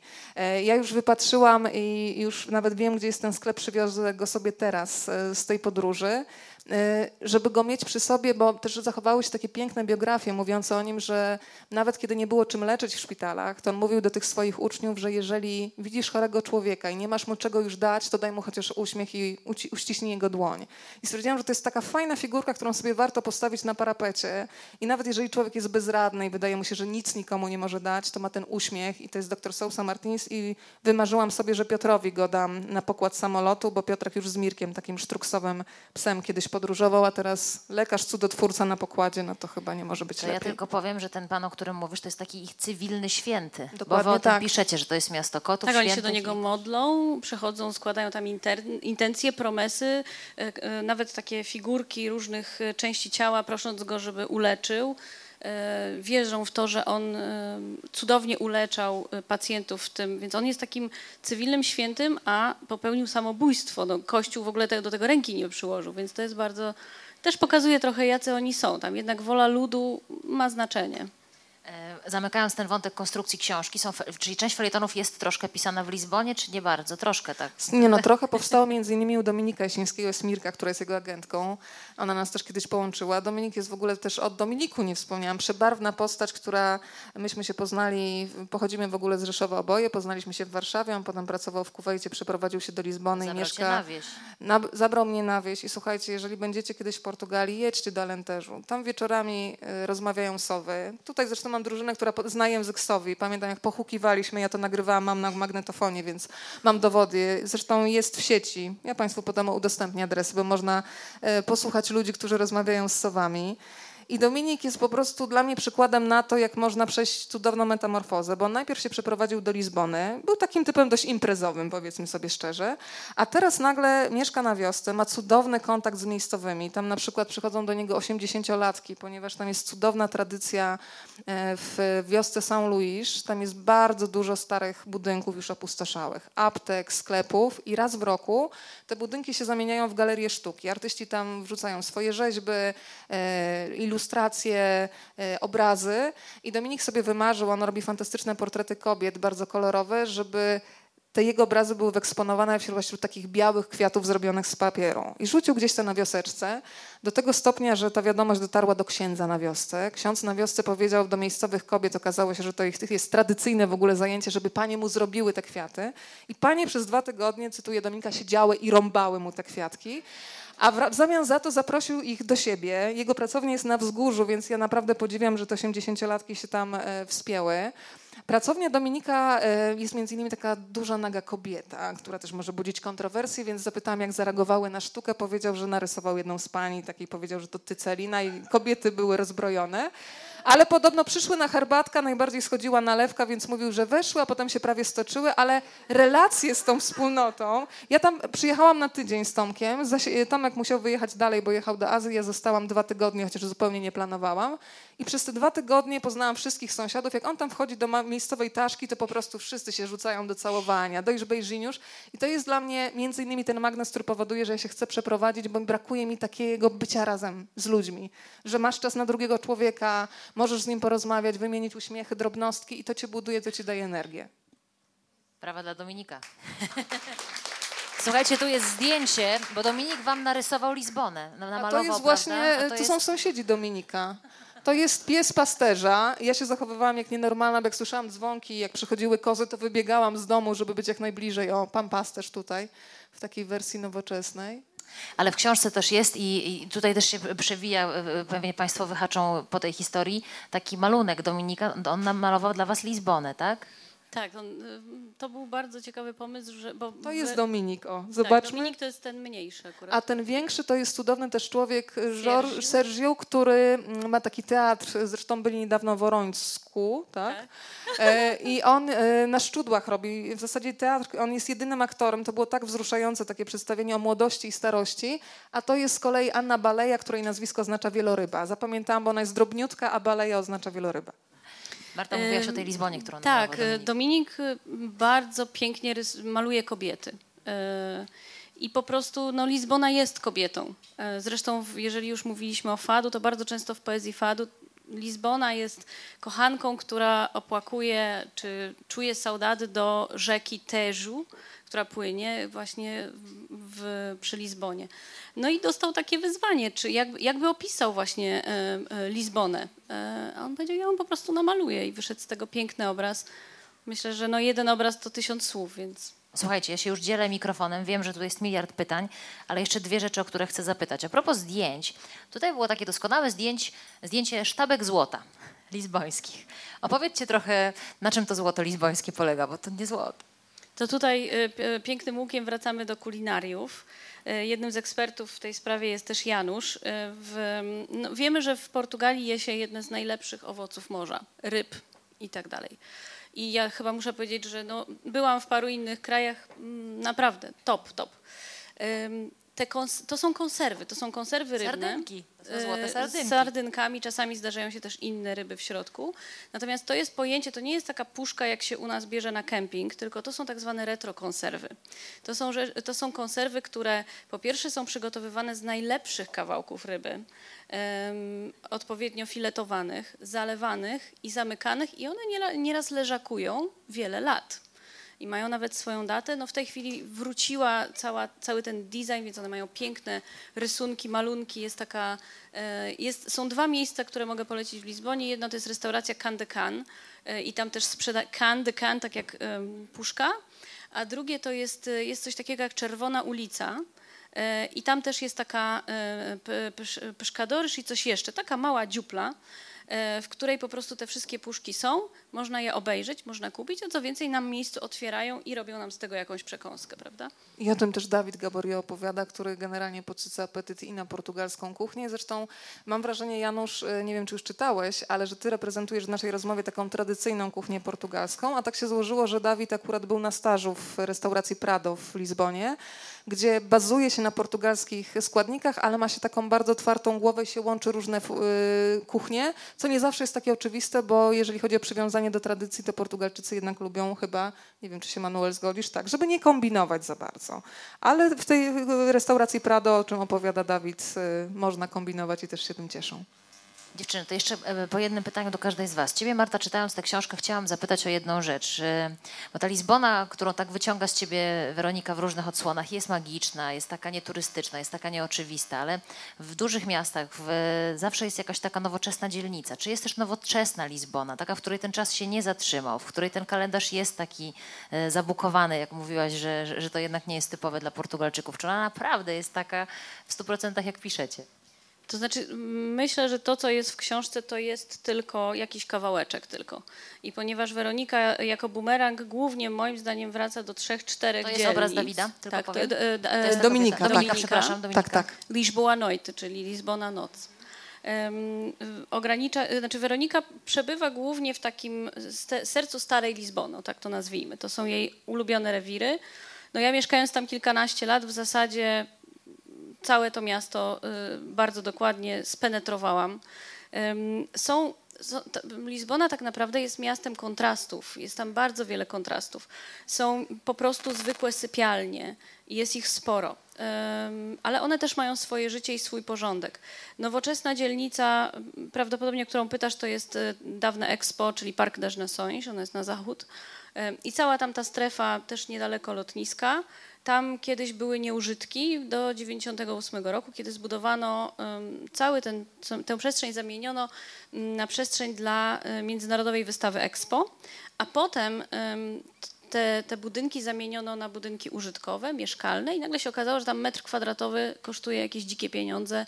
Wiele jest tam siedzib firm, e, są, jest przepiękna architektura, nowoczesna, jest jeden chyba z najdroższych hoteli w Lizbonie. To wszystko jest przy rzece z pięknym widokiem. Jest tam najdłuższy, chyba drugi najdłuższy most w tej chwili w Europie, 16 kilometrów, most Vasco da Gama. W Lizbonie mm, ja bardzo lubię to, że y, różne rzeczy są przebudowywane i odnawiane i stawiane są także nowe rzeczy, ale mam wrażenie, że jest to robione z dbałością o, o tę część wizualną. Mam wrażenie, że dojrzałość wizualną e, w Lizbonie ktoś tego pilnuje. Na przykład, jeżeli jedziemy sobie wzdłuż rzeki w stronę e, Cascais, Oeiras, to zaczniemy mijać nowoczesne e, budynki. Jednym z takich budynków, który stanął parę lat temu, było Centrum Onkologiczne Fundacji Champalimo. Champalimo to był taki miliarder, e, bardzo w ogóle znana rodzina i ważna w Portugalii. Zbudowali, on zachorował na nowotwór, przegrał tę walkę, natomiast stworzono fundację, jego rodzina postawiła całe centrum badawczo lecz, le, mm, związane z onkologią. I to jest architektura niesamowita. Tam właśnie od strony Beleń zaczyna się. Potem teraz ostatnia nowość, no to oczywiście Muzeum e, Designu, które tam stanęło nad, nad rzeką. Ono się wylewa, nowoczesna architektura. Takich miejsc jest więcej. Wiem, że w tej chwili to jest, to jest w ogóle nowość. Ja nie wiem, czy to już zaczynają dziurę w ziemi budować, czy nie, ale za chwilę ma być, y, powstać w Lizbonie Muzeum Trzęsienia Ziemi z 1755 roku. Ja po prostu myślę, że to będzie hit. Po tym, co mówisz, Marta, jestem przekonana, że tak jeszcze Lizbona, miasto, które przytula dwa trzy, cztery kolejne części tej książki spokojnie mogą się w różnych odsłonach pojawiać. To teraz robimy kompozycję klamrową, zamykamy moim pytaniem, znaczy tę część, ale otwieramy tę część z Państwa komentarzami. Zaczęło się od imprezy w kuchni, od spotkania w kuchni, na którym ty pytałaś Martę o Lizbonę i teraz odwracamy sytuację. Ty jesteś tą dziennikarką, kobietą, która w Lizbonie była wiele razy, napisała o niej książkę, jesteś na imprezie, odpowiednia ilość wina już wypita, podchodzi do ciebie ktoś, mówi cześć, słuchaj, bo ja chcę się przeprowadzić do Lizbony. Stara, mam taki pomysł. Co ty na to mówisz? Ja bym powiedziała jedź. Tak Naprawdę, no, ja wiem, może to jest niepoprawne, ale uważam, że trzeba doświadczyć. I nawet jeżeli się człowiek sparzy, ja powiedziałam, że jestem nie do końca obiektywna, ale ja to porównałam do związku. Jak się w kimś zakochujesz na początku, to wszyscy jesteśmy wersją deluxe po prostu. Pokazujemy się z najlepszej strony. Mija kilka miesięcy, no nie da się przez y, rok czy dwa być zawsze wyspanym, pięknym i tak dalej. Po prostu wychodzą różne e, i mankamenty dotyczące tego, jak wyglądamy, jak się zachowujemy, wychodzą wady. Ale czy z tego powodu przestajesz kochać? No nie, nawet jeszcze bardziej kochasz z tymi rysami. I dla mnie, nawet pytali nas e, w Elmenie Grześ e, Kapla, dlaczego Lizbona? I ja powiedziałam, tak jakoś spontanicznie mi się wyrwało, że mówi na przykład, dlaczego nie Mediolan? Ja mówię, wiesz co, Mediolan mi się kojarzy z taką nadmiernie wybotoksowaną kobietą, w sensie, że może to, nie, ja przepraszam, ale w sensie, że jest nadmiernie, że ona może jest perfekcyjna, ale nie ma żadnej zmarszczki, nie ma, a Lizbona jest dla mnie prawdziwa, właśnie taka nieidealna, że ona jest ludzka że to nie jest wszystko wygładzone. Ja lubię ten kurz, ja lubię to, że odpada jeden kafelek i że nikt tego na siłę, że tam nie ma takiego, nie wiem, sadzenia, malowania trawy na zielono, tylko jest taka prawda. I ja też lubię prawdziwych ludzi zdecydowanie wolę ludzi, którzy mają rysy. Tam jest zresztą jeden taki felieton o, yy, o Antonio Munoz Molina, jest taka książka cudowna jak Przemijający cień. Tam jest w ogóle historia zabójcy Martina Luthera Kinga, bo tam też przemycamy przeróżne historie a propos Lizbony. I składamy sobie portret człowieka, jak jest ta kalsada, dobrze mówię, Portugeza. Jezu, w końcu dobrze wymówiłam. To jest ulga. No to ta kalsada się składa z różnych kawałków. I one nie są wypolerowane, nie są równe, ale właśnie to tworzy wyrazistą całość. I dla mnie to była też taka zgoda, ojejku, kolejni goście cudowni, machamy, przepraszam, ale tak widzę tutaj jeszcze za szybą. I dla mnie to jest dowód na to, że Lizbona mnie nauczyła, że nie trzeba cały czas siebie szlifować i polerować, tylko dać sobie na luz, pozwolić sobie być takim, jakim się jest. Dla mnie w ogóle jest Lizbona uwalniająca, bo ja tam zawsze Sotę kompletnie, bo tam się nie malujesz. Zresztą też cenię za to Portugalki, że one są bardzo naturalne. Włosy zawsze masz w każdą stronę, bo po prostu wieje jest wilgoć, więc po prostu masz jedno wielkie siano, ale jesteś szczęśliwy i naprawdę, i to co Marta mi uświadomiła, to są te sąsiadki gadające, że jesteś po prostu taki, jaki jesteś, nie musisz się podrasowywać, tylko możesz się otworzyć i po prostu jest ci dobrze. I za to ja dziękuję Lizbonie i mam nadzieję, że Państwo też to przejmą, bo mentalną Lizbonę można pielęgnować absolutnie w każdym zakątku świata. Wielkie brawa, słuchajcie, dla nich. Ja myślę, że to jest ten moment.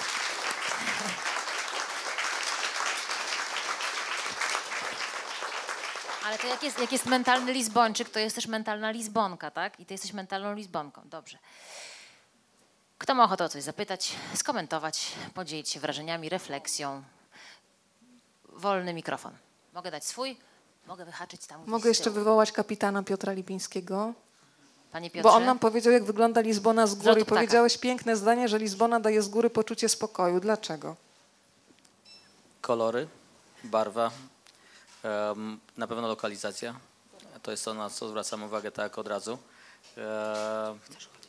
gdzieś jest w połowie drogi pomiędzy domem a naprawdę e, dalekimi e, regionami, gdzie latamy. E, I ponieważ byłem tam tylko na lotnisku, mogę powiedzieć, że czuję się jak w domu.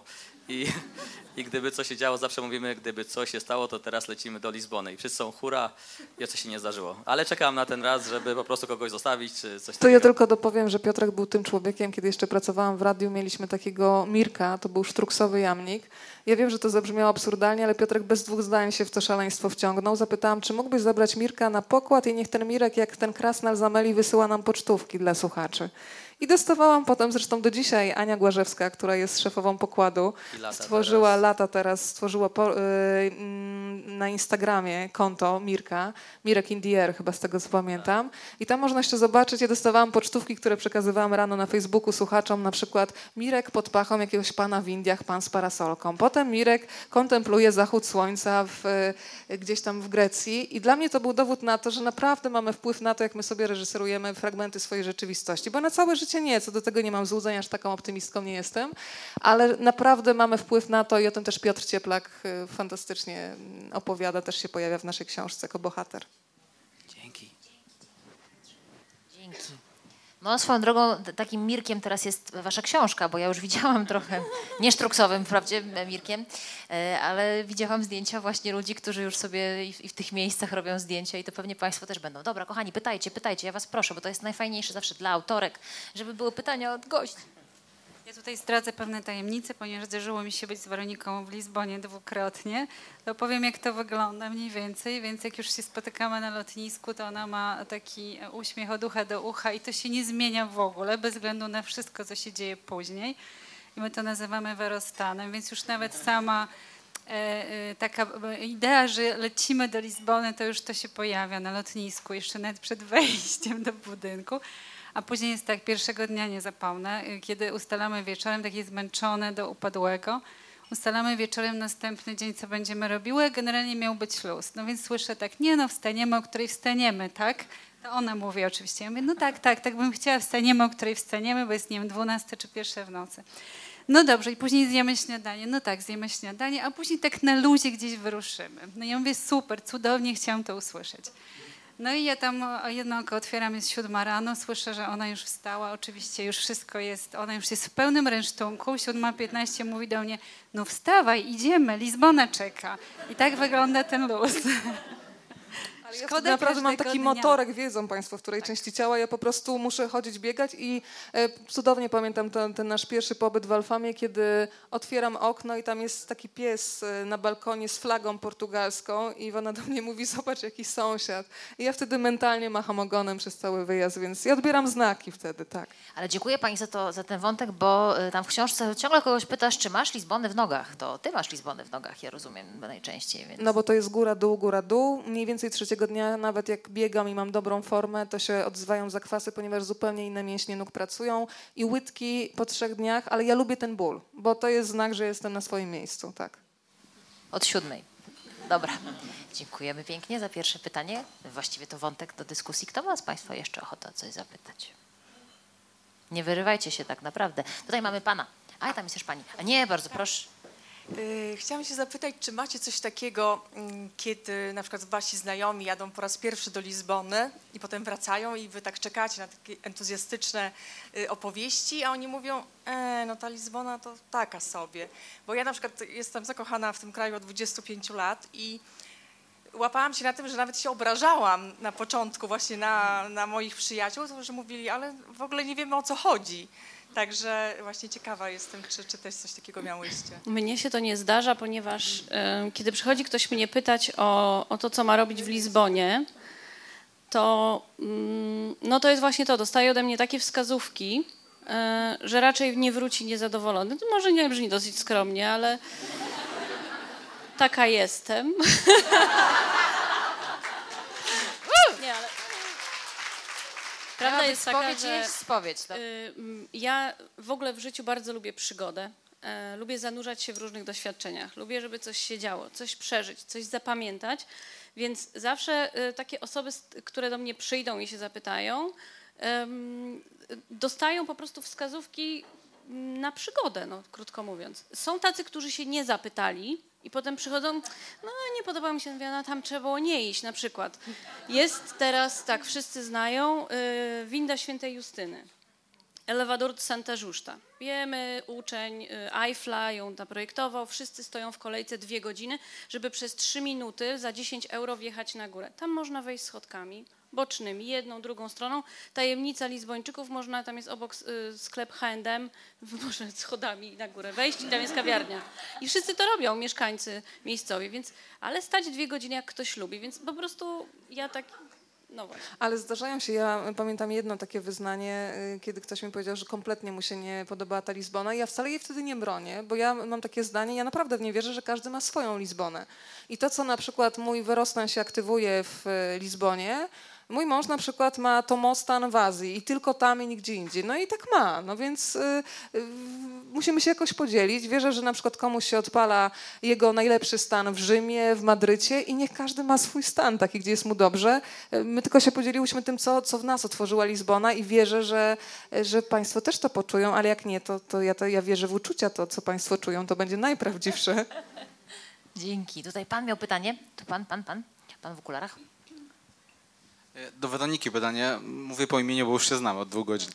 Mm, Miałem to szczęście, że dzisiaj rano skończyłem książkę tak między szóstą a siódmą i widać w tej książce oczywiście, że ze wszystkich bohaterów ty najbardziej jesteś w tym mieście zakochana. To jakby nie, ma, nie ulega żadnej wątpliwości. W zasadzie znalazłem dwa jakieś elementy, które są jakimś narzekaniem. Śmieci i głośne telewizory w, w knajpach. Tak. Ale po miesiącu coś więcej? Czy rzeczywiście jest na coś, co cię drażni w Lizbonie po, po dłuższym czasie? Śmieci ze śmieciami w ogóle była śmieszna historia, bo ja przez pierwsze pobyty byłam chyba aż tak zakochana, że ja chyba wycinałam je z kadru, w sensie jak patrzyłam. E, Teraz przez to, że przyjeżdża tylu turystów, są te wycieczkowcy, z których się wylewa, to naprawdę to jest zaskakujące, że idzie się alfamą i te śmieci po prostu taranują cały chodnik. Zaczyna mi przeszkadzać trochę, znaczy jeżeli jestem w trybie wakacyjnym i nic nie mam tam załatwić, to jest mi dobrze, ale jeżeli się na przykład z kimś umawiam i chcę coś zrealizować, bo tu mnie czas goni chcę zrobić, no to, no to zaczyna się to czekanie 40 minut i czy to się zdarzy, czy my się spotkamy, tym bardziej, że e, bardzo chętnie się ktoś z tobą umawia, ale potem, żeby to doszło do skutku, to trwa bardzo długo, ale ja mam chyba jakiś w ogóle taki, wchodzę w taki stan zen, ale po miesiącu inna sprawa, że mi się włącza kotwica warszawska i to jest tak mocne, że ja tego, dlatego się nigdy chyba nie przeprowadzę. Po dwóch miesiącach w Warszawie znowu szukam biletów do Lizbony, po miesiącu, więc taki bumerang chyba już zostanie, chyba, że coś się we mnie zmieni, ale to jestem otwarta też na zmiany. Proszę? No ja nie widzę tych rys, no. A nawet jeżeli to są rysy, to ja te wady przemieniam na zalety. Jakoś tak to działa. Jak to było, że nie kochamy za coś, tylko mimo czegoś. Więc to po O, prostu dokładnie tak, to, bardzo ładnie. To jest pewnie to. Tutaj pani podnosiła rękę. Ja mam pytanie do Marty. Czy y, Lizbona jest dla wszystkich? Chodzi mi o to, czy osoby z jakimiś dysfunkcjami em, mogą pojechać do Lizbony i zobaczyć je tak, jak wy ją widzicie. Mm, Odpowiem na to tak. Em, Ja oczywiście, e, kiedy zostałam mamą, e, odkryłam, że Lizbona jest dla mnie miastem pułapką. E, I e, z tych samych powodów myślę, że też jest trudnym miastem do doświadczania dla osób z niepełnosprawnością. E, I to nie chodzi o to, że góra, dół, góra, dół. To jest miasto, szczególnie te części historyczne, stare, które powstawało od czasu Fenicjan, czyli mówimy czasy w zasadzie starożytne. I tam mm, warstwa po warstwie cały czas coś jest nabudowywane, przebudowywane, dobudowywane. Są bardzo wąskie chodniki. Ja nieraz widziałam osoby niepełnosprawne w, Lizbonie, które rzeczywiście trzymały się okolic swojego, swojego miejsca zamieszkania, zjeżdżały z góry w sposób karkołomny, jadąc w zasadzie tam, gdzie jadą samochody, bo chodnikiem się nie da, bo jest też ta kalsada. Chodnik jest za wąski, często ma dziury. I co więcej, ym, te różne dzielnice, nie mówię o starej Lizbonie, ale te dzielnice dalej, gdzie ludzie mieszkają, są poprzecinane e, drogami szybkiego ruchu, więc to nie jest takie proste, żeby przejść przez ulicę. Tak naprawdę ja jako mama zorientowałam się, żeby pójść z moim synem na spacer z wózkiem, tak jak my to robimy w Warszawie, tak? Zjeżdżam windą, myk, wychodzę. To jest w zasadzie jedna dzielnica do tego dostosowana i to jest właśnie Expo. E, Natomiast w pozostałych miejscach wszędzie są schodki. Do bloku, jak się wchodzi, są schodki, żeby dojść do windy. Co jeszcze? Wszędzie trzeba dojechać samochodem, więc ja musiałam, mnie potwornie frustrowało, że musiałam złożyć wózek. Kupiłam sobie taki wypasiony, fajny wózek z tymi pompowanymi kołami, jak to mamy w Polsce mają, bo zobaczyłam. A potem musiałam zamienić to na taką parasolkę składaną, bo już miałam dosyć po prostu dźwigania tego. A potem to w ogóle z chustą chodziłam z dzieciakiem, bo było mi najszybciej. Po prostu takie trochę miasto pułapka pod tym kątem. Więc z przykrością muszę powiedzieć, że nie. I co więcej, dopiero teraz zaczyna się przystosowywać to miasto do jeżdżenia na przykład rowerem. E, żeby, mm, że- żeby móc przejechać z jednego miejsca do drugiego, bo też trzeba było rowerem jeździć w jakichś konkretnych parkach i tak dalej. Teraz są robione na przykład ścieżki wzdłuż rzeki. E, Wiem, że jeżeli ktoś e, jest osobą z niepełnosprawnością i na przykład jeździ do pracy, no to ma jakieś tam e, ścieżki wytyczone od do i oczywiście te wszystkie nowe budynki, metro i tak dalej są przystosowywane, ale samo miasto nie jest moim zdaniem niestety przyjazne. Więc gdybym miała organizować na przykład dla ciebie taką podróż, to po prostu wyszukałabym takie miejsca, gdzie mogłybyśmy ten czas spędzić i dla ciebie by było super. Dziękuję i za pytanie i za odpowiedź. To co, może jeszcze jedno. Janusz Andrasz. O, kochani, to będzie mocne pytanie. Pytanie, pytanie banalne, bo Dawida chyba nie ma, tak? Dawid, jesteś, czy się gdzieś Jesteś? ukryłeś? Nie ma. Chyba zniknął. No to poczuwam się do kulinarnych pytań. Jest? Gdzie jest da- Gdzie jest Dawid? Dawid? Chodź do nas, A, chodź no tutaj. Brawa dla Dawida Gaborio.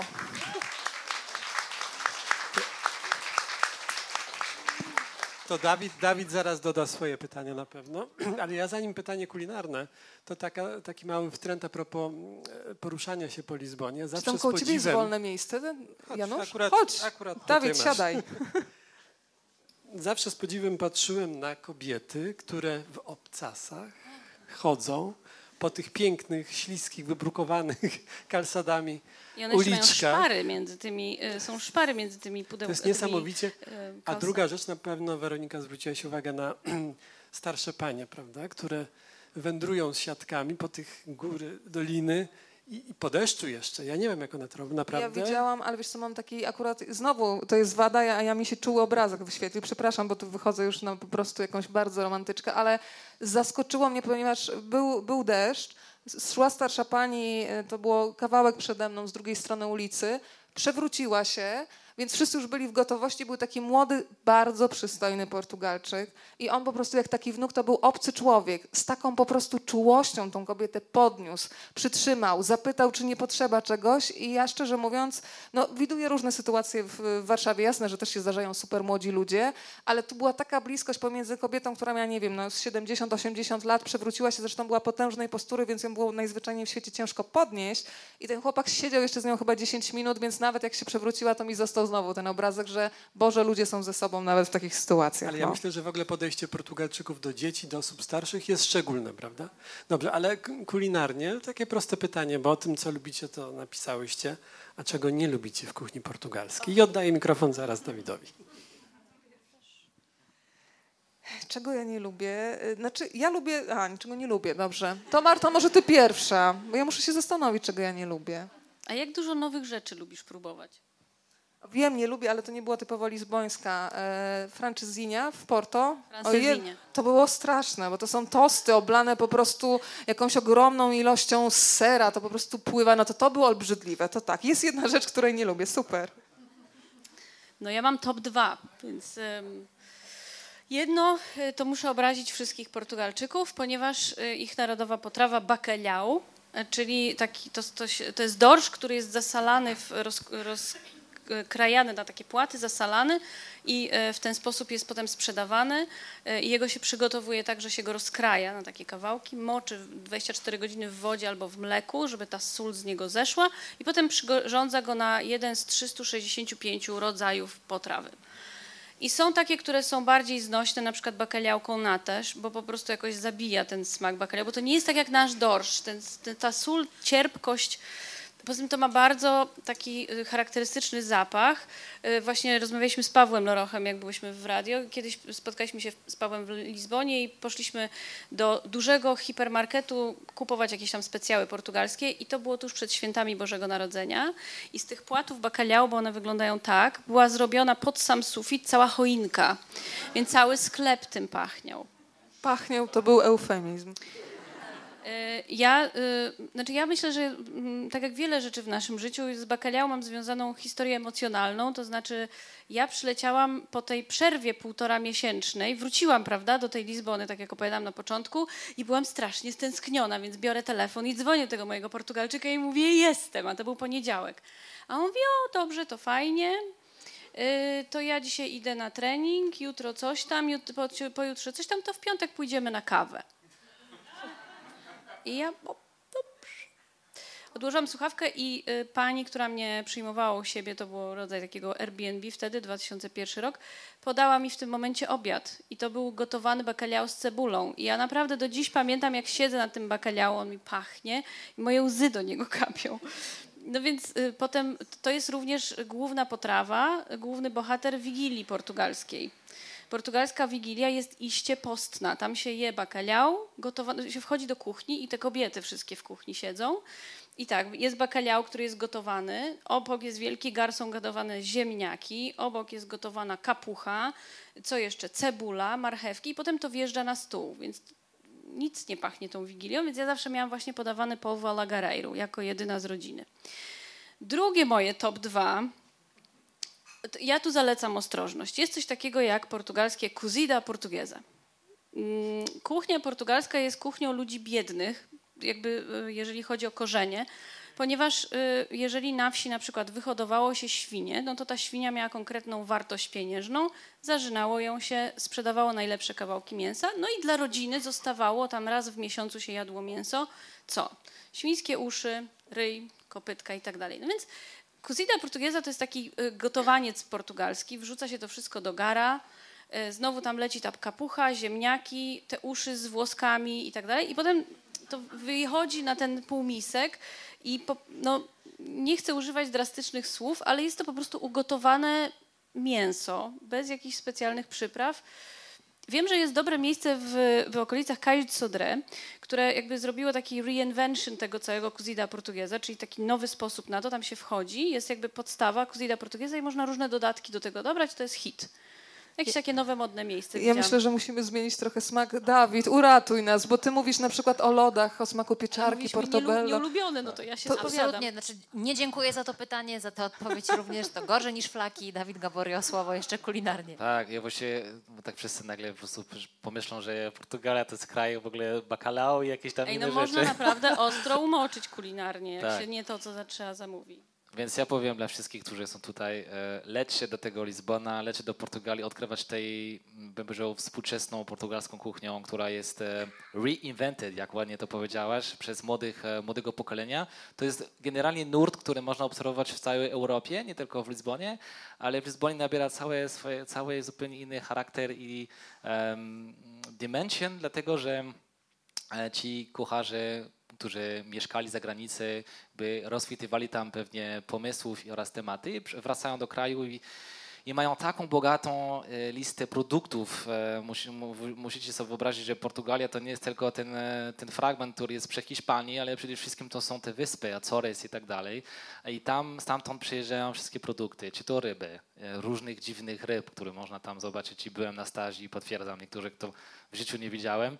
E, ry, e, sery, te takie mówi, że francuskie sery pachną skarpetkami, ale I to mówi portugalskie Francuz. również, tak. Więc e, te sery są też cudownie i pamiętam, że w stażu, który robiłem w restauracji Pradu, to przechodził taki starszy dziadek ze swoimi własnymi serami i jak i, pamiętam, że ten dzień, gdzie rozmawiałem z szefem kuchni, który jest, był młodszy ode mnie od 8 lat i mówię, słuchaj, ja chcę zobaczyć, spotkać ten dziadek. Mówi, no to przyjdzie tego dnia. No i tak czekam, czekam, czekam. No nie ma dziadka, mówię, cholera. No to drugi dzień przychodzi dziadka i mówi, no teraz chcę go zobaczyć. I, i wybiegam z kuchni, e, on stoi z tymi serami, patrzy na mnie, trochę tak zaskoczony, kim ja jestem. Ja dzień dobry, ja tutaj tylko jakby gotuję, ale chciałem bardzo z panem się spotkać.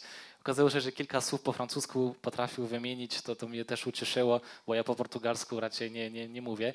Ale to było tak przyjemnie zobaczyć, że nawet ten starszy pan, który jakby totalnie rozumiał, o co chodzi z tą nową kuchnią, jakby przychodzi i jakby dzieli się swoją pasją, swoją pracą takimi młodymi ludźmi, którzy chcą coś nowego robić. I to jest wspaniałe w tym, w tym Lizbonie, że takich punktów, takich restauracji, e, pubów, kawiarni jest coraz więcej, więc to nie jest tylko jakimiś tam UFO ludzi, którzy to robią, tylko faktycznie jest to coraz bardziej widoczne. Kawiarenki, które mają takiego fajnego klimatu, troszeczkę skandynawskie, z jedzeniem, które jest e, portugalskie. Robi się taki ciekawy mix mash, który warto pójść zobaczyć.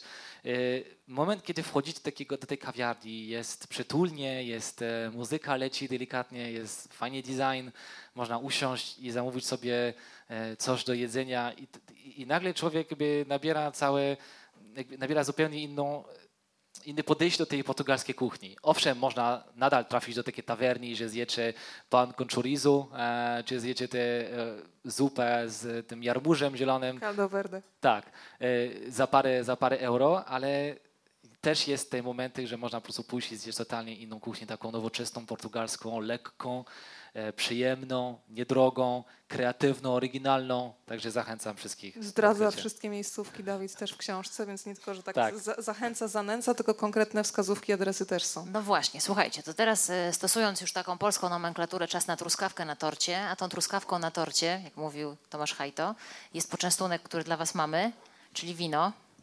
portugalskie, dziewczyny zaproszenie, Portugalia Gourmet, Tak, dzisiaj dzięki Manuelowi Majoralowi, który jest z nami z Portugalia Gourmet, jesteśmy e, tutaj e, uraczeni portugalskim winem. E, Manuel w Portugalia, Portugalia Gourmet ma wszystkie najlepsze wina z Portugalii. E, Świetnie się na nich zna, świetnie doradza, więc zapraszamy. I tu postawimy kropkę a propos książki, taką, taką, którą można rozszerzyć. To za chwilę jeszcze jedno zdanie, ale chcę powiedzieć, że lepiej odejść od stołu z takim poczuciem niedojedzenia niż przejedzenia, więc żeby Państwo jeszcze mogli pożerać lekturę, ale słowo do autor, od autorki. Chcesz kropkę Ja rozciągnąć? tylko chciałam powiedzieć, że jestem przeszczęśliwa i ja sobie na długo pod powiekami zatrzymam ten, e, ten obrazek. E, Patrzę też na Justynę, która mi dzisiaj jeszcze robiła azuleżusz na sukience, które ręcznie malowała, więc Justyna, to też jest dla mnie rozbrajające, że komuś się chciało, bo ja wiem, ile to kosztuje wysiłku. E, Patrzę też na swoją rodzinę, słuchajcie, przyjechali z Rzeszowa, dwóch małych, nieletnich, którzy poszli na wagary. Adi i Dominik, brawa też dla was, bardzo dziękuję. Ale podobno, wiecie, to też było fajnie, powiedzieli w szkole, że ciocia napisała książkę, oni jadą, więc ja w ogóle urosłam. Marta, bardzo Ci dziękuję za tą przygodę, bo y, no, ja w ogóle cały czas nie wierzę, że już trzymamy rę- w rękach, że to, co było tyle w sercu i w duszy, jest w końcu na papierze. Z całego serca dziękuję wydawnictwu Justyna za Twoją energię, bo poprowadzenie spotkania to jest połowa w ogóle dobrej energii, z którą wychodzą ludzie. Ja o tym doskonale wiem, że to jest trudna robota, więc ogromne brawa też myślę dla Justyny. Bardzo dziękuję.